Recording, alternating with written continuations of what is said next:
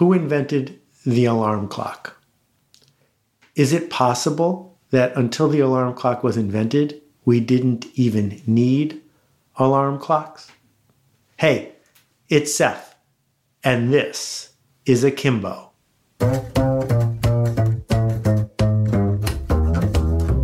And now a word from ZipRecruiter, our presenting sponsor. When it comes to hiring, we can learn a lot from Vikings.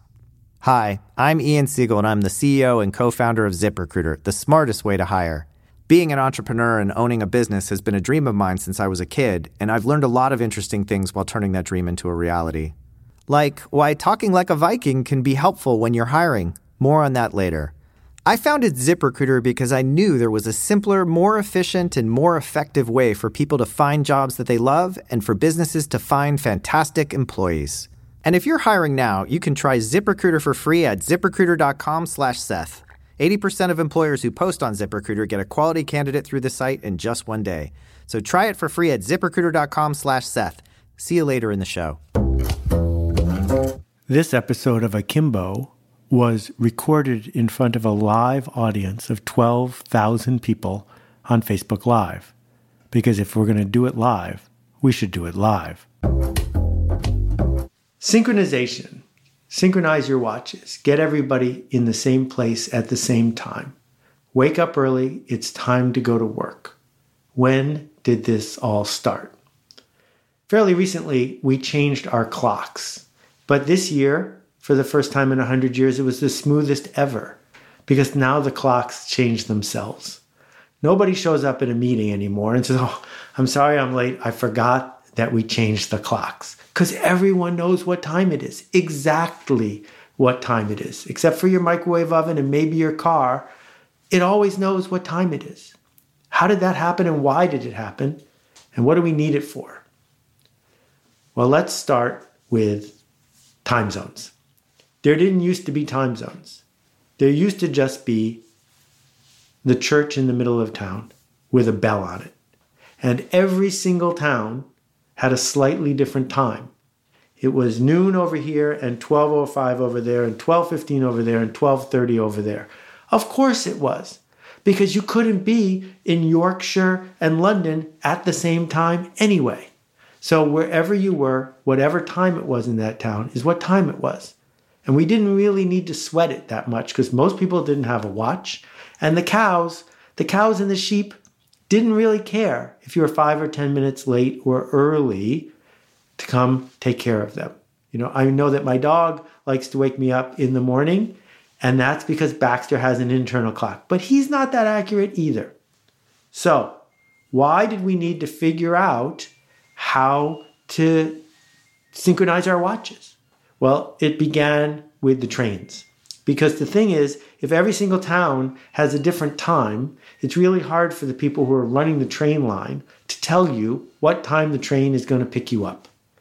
And so, with intention, the folks who ran the Transcontinental Railroad took out a map and drew some lines and announced where the time zones would be. And there's a lot of history here that we don't need to go into, but what we understood around then was this we need everybody to show up at work at the same time. And the reason we need you to show up at work at the same time is because if I'm working on widget number seven and you're working on widget number eight and she's working on widget number nine and we don't have widget number eight because you came in late, the whole factory slows down. So synchronization became really important. And I would like to begin by arguing that except for maybe some cave paintings in France, almost all the interactions human beings had for a million years was in real time. Face to face, be here now. That's obvious. But then it shifts. It shifts because being out of sync, called async, right, is actually a lot more efficient than everything having to happen when it happens. In 1806, someone wrote down a story that goes a little like this A kind cobbler, not doing very well, scraping by, gives a pair of shoes to someone who doesn't have it. A poor person now has a pair of shoes. Well, The cobbler barely has enough money to buy one more piece of leather to make the next pair of shoes. He cuts the leather, leaves it out, goes to bed. The next morning he wakes up. The leather's not there anymore. It's been fashioned into a beautiful pair of shoes. The cobbler sells that pair of shoes, makes enough money, then he buy two bits of leather, lays it out that night. Next thing you know, the elves come and put it together as a reward for his good hearted nature. The magic of this, other than rewarding the philanthropist who had little to give, is that he didn't have to sit there and watch them make the shoes. He laid it out and then it got done. Being asynchronous, it turns out, is in this constant cycle with things that are in sync. So, mailing a letter versus going to a meeting. Well, in 1842, if you mail somebody a letter, you can write it whenever you want. They can read it whenever they want. And it's way more efficient than if the two of you have to get together and have a meeting. Okay, back and forth. Now we have letters, but then we invent the telegram. The telegram is also asynchronous, but it's a little bit faster. You know what destroyed the telegram? The phone. The phone is synced up. I can't have a phone conversation with you if you're not on the phone at the same time. And so something magical happens when we're having an interaction in real time, even though it's not as efficient. Or let's think about commerce. Mark Twain, one of the greatest authors of his time, wrote a book called Huck Finn. How did Mark Twain make a living? He did not make a living from asynchronously delivering his book to people who read it when they wanted to read it, bought it when they wanted to buy it, shared it when they wanted to share it. Mark Twain made a living by giving speeches, by getting paid to get on a train, cross time zones, show up in a building, and have people in the room with him in real time. Or consider the shift of thousands of years of people going to church at a certain time in their neighborhood versus what happened when Fulton Sheen and other televangelists went on television. Pre recorded stuff. Think about the difference between recording TV shows in the 60s, Mary Tyler Moore or Carol Burnett, versus Saturday Night Live. We keep shifting back and forth from being in sync to being asynchronous. And the history of tech and culture is all about that because asynchronous keeps getting more efficient because you can do it on your schedule. But being in sync gets more real. It makes us feel differently about what we're going to see. Why pay $600 to see the live production of Hamilton when, if there's ever a movie, you could see it for 12? Because they're going to stick to the script either way. You're sitting far enough from the screen that you can't actually hear them breathing. What's the difference? The difference is you are there. Martin Luther is famous for inventing Protestantism, for Lutheranism, for standing up and saying there's a different way for us to be in the world as Christians. But he also did something else. He translated the Bible from Latin to German. And as a result, if Dan Carlin's wonderful podcast is to be believed, all of Europe almost burned down to the ground. Why? Because if the Bible's written in the local language, it's asynchronous. You can read it at home. You can draw your own conclusions. You don't need an expert to intervene between you and this book. Whereas if it's in Latin, the only way to encounter it is in real time, surrounded by the culture, surrounded by the expert who is telling you what it says. That's a big, dangerous shift. Let's fast forward a few hundred years to this Chinese idea of Zhibo. It turns out that more people in China have live cast themselves the way I'm doing with you right now than there are humans in the United States. That more than half the population of China has done this, and that it is last year a $4 billion industry. Because as people are showing up on camera doing what the folks at Facebook wish you were doing, which is live casting themselves, the audience sends them gifts and money because something is happening in real time. So you may think I'm cherry picking examples. I got a bunch more here. You ready? Think about what happened with the fax machine. The fax machine was just like a letter, but faster. At around the same time, CB radio took off. What's CB radio? Nothing ever interesting happened on CB radio, but it happened right now. It was live, right? This idea of let's do it live. Think about the difference between email, super efficient, versus chat, extraordinarily inefficient. But the fact is, chat, SMS, makes your phone buzz. And in the meeting, you take it out. I got to see who's texting me, which is totally different than email. Email used to make your phone buzz, but because it's so efficient, we realize we don't have to get a buzz. We can deal with it later, right? Think about the difference between a blog, which I can show up and do year after year, day after day at my schedule, versus this or Skype or Zoom, some other way that we're going to talk real time. A couple more Facebook posts versus Zoom, uh, YouTube, which looks and feels live sometimes. And if you read the comments, please don't. On a YouTube video, the people are commenting as if the person who made the video is reading what they said while they are making the video. Do it live! I can, I'll write it and we'll do it live! Which is absurd because it's asynchronous. And one more, which is the idea of uh, McDonald's versus getting a fancy omakase sushi dinner. When you go to McDonald's, they made that hamburger before you even walked in the door. When you go to a fancy omakase dinner, you are sitting across from the chef. And that's what you're paying for. It is unfolding in real time. It is not an efficient batch process. Okay, so in the United States, you may recall that chat roulette was the sensation of the day a little while ago. Why? I mean, talk about banal and inane. Nothing ever happened that was worth noting on chat roulette, except it was real. It was now. It was present. I was at a great conference a couple weeks ago.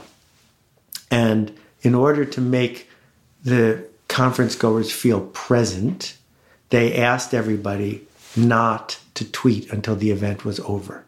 And then when the event was over, they gave everybody a hashtag. And it's interesting to note that according to the search I did, less than a dozen of the 300 people who were there tweeted. And the reason is it's about being live. So I guess where we, this leaves us is this we need to be really careful. Careful about the next technology we invent. Are we inventing it because we want the urgency of live, or are we inventing it because we want the efficiency of being out of sync? Number two, we need to be super careful about what's pressing our button because we're either the product or the user. And if you're sucked in to a maelstrom of live, it might be that you're the product, that they didn't build it for you. They built it so that you would use it so they could sell you and sell your attention and manipulate you. And that now that we're spending hours and hours a day tethered to the supercomputer in our pocket, the question is did we get anything in exchange? What does a good day feel like? What did we build? What can we point back to and say that mattered? So those cave paintings in France, they're still there. And I don't know what any of the other cavemen were doing and the cave women were doing, but the, the paintings are still there. On the other hand, as Chögyam Trungpa Rinpoche and the other great Buddhist teachers would teach us, being here now, being present, is a key part of being who we want to be and doing it the way that we want to do it. So there's no one right answer, it's both. But we can be mindful about which ones we pick. How'd we do, Sam? Good. That's it? What do you mean that's it? That was my podcast. You want me to stop? No, we're gonna keep talking now. I, like that's what editing is for. We're about to make this an asynchronous thing. Usually, when I make a podcast, I don't do it all in a row like that. Usually, when I make a podcast, it's like, oh wait, I need to stop here and think. And I couldn't do that because I was doing it live. It's very stressful. Yeah. Because like usually when I'm doing a Facebook Live, it's like, oh, it's over. That was fun. But this is going to be around. It's async meets sync at the same time. Yeah. Wow. I'm all unnerved. I wasn't sure. We may have to do this again one day. Okay. This episode of Akimbo was recorded in front of a live audience of 12,000 people on Facebook Live. Because if we're going to do it live, we should do it live. In a minute, we'll have answers to your questions from last time, but first, a message from our presenting sponsor, ZipRecruiter. Hi again. This is Ian Siegel, CEO of ZipRecruiter, the smartest way to hire. So here's a quick interview tip. A lot of people, when they're interviewing a candidate, they try to make a friend. And the reality is, that's not a great way to figure out what it's going to be like to work with someone. It's because everybody's on their best behavior. That's why my number one interview tip is to talk like a Viking. And what do I mean by that? I mean, be direct. If they say something that you like, you tell them that you like what they just said and you see how they react. If they say something you don't like, you also tell them that and you see how they react when you give them feedback that some would consider to be tough to take. That's one of the most important reads you can get in an interview, and it's the way to find out what it's like to really work with somebody. That's the importance of being direct. I hope you found it helpful. Here's something else that may be helpful. If you're hiring, you can try ZipRecruiter for free today. ZipRecruiter's helped businesses of all sizes and across all industries hire great people. In fact, 80% of employers who use ZipRecruiter find a quality candidate through the site in just one day. Just go to ziprecruiter.com slash Seth. That's ziprecruiter.com slash Seth. Thanks for listening and see you on the next episode. Hey Seth, it's Maria. Hey Seth, my name's Kyle. Greetings, Seth. This is Steven out in Madison, Wisconsin. Hi, Seth. Alicia from Charleston here. Hi Seth, this is Anupam. Hi, this is Caitlin. Hi, Seth. Warm greetings from Curacao. Hey Seth, my name is Nick Ryan from Pittsburgh, Pennsylvania. Hey Seth, this is Rex. Hey Seth. Hi, this is Vasilis from Greece. Hi, this is Roberta Perry. My question is. And that completes my question. If you'd like to ask a question about this episode, I'd love to hear it. Just visit akimbo.link, A-K-I-M-B-O dot L-I-N-K, and press the appropriate button. We love to hear your questions. Thank you. Hey, Seth. This is Brian from New York. There are some obvious drawbacks to having a closed mind, if you will. But it seems like there may be some benefits. It seems exhausting to be constantly questioning everything or even figuring out what it is that you're assuming. I would love to hear your thoughts. People who embrace the status quo, people who are neophobic, afraid of new ideas, people who, in any given setting, have chosen not to seek out the new. They're not wrong, they're not dumb, they're not foolish. They're actually doing something that works. And we know from evolution that very few creatures survive by being obsessed with the new. So we must begin with the empathy for people who are waiting for it to come around, waiting for it to be embraced, because they're actually adopting, in many cases, a good long term strategy. The big exception, and the thing that changes things for people compared to just about every other creature, is that we live in culture and culture changes and culture is hot and culture is about interactions. And all of that evolves as well. And so if you work or live in a culture that's moving quickly and you don't then you pay the price for falling behind. Plus it's fun. Hey seth scott wintoroth here from chicago illinois as an entrepreneur, I find that I sometimes chase things because we think they're going to be the next great idea that will spread fast and break the rules and will become the status quo in the future. If you're not just a follower of the status quo and you're someone like myself who wants to get out there and fight the current rules, how can you do that without getting burned like you are an investor of the Betamax machine? Thanks. I hear you. Being on your horse, Don Quixote style, fencing at windmills, trying to change the status quo. It's exhausting. So, the solution that I suggest is super simple but difficult to get your arms around, which is instead of trying to change the big thing, instead of seeking out the biggest possible market, success lies in serving the smallest viable audience. What's the smallest group of people you can bring your idea to and still be able to survive? So if we think about the famous Sony example, it turns out that for decades, Sony did great in the industrial marketplace, that almost every TV show you've ever seen has been edited on Sony tape machines because that market, the smallest viable market for Sony, paid off. It's only when they tried to shift to a different place with different rules that the story, mostly apocryphal, kicked in. So, therefore, our work as agents of change is to seek out the smallest group that we can serve, serve wholeheartedly, where we can actually make change happen. And then sometimes, if everything goes right, it crosses that chasm and reaches a larger group.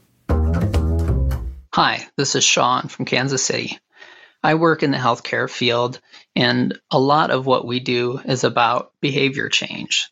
Is there a way that we can better take the data that shows behavior change is necessary and convert it into a story form that people can relate to? Thanks for this question. And I think it gets right to the heart of how we go ahead and help people change their behavior. If you're trying to get people who are used to the regular kind to adopt a different lifestyle, deal with a health issue, going to them with science, with facts, with a rational argument isn't going to work very well. What works is a story that matches what they're open to hearing. What does that mean?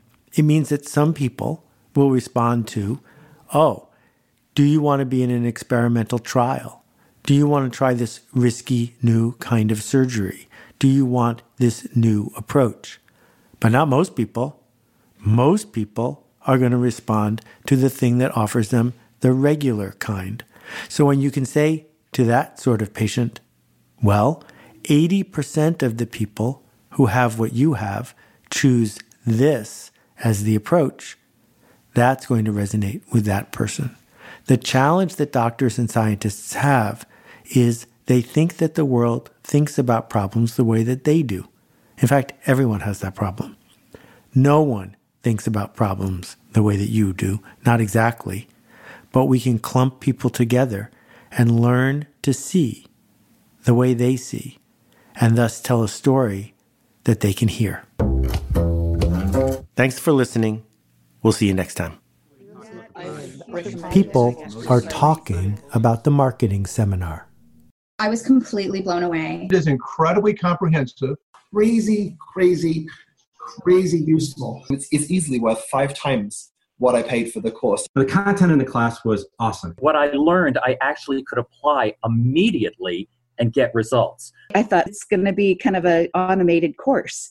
And the big shock is the cohort. I have never felt more supported in any online program I've done. And that actually changed the way we talk about the project. It changed the way we promote it on our website. I use it in other projects. A way to really evaluate it and to apply it that I have never experienced anywhere else. It's so much more than just a marketing seminar.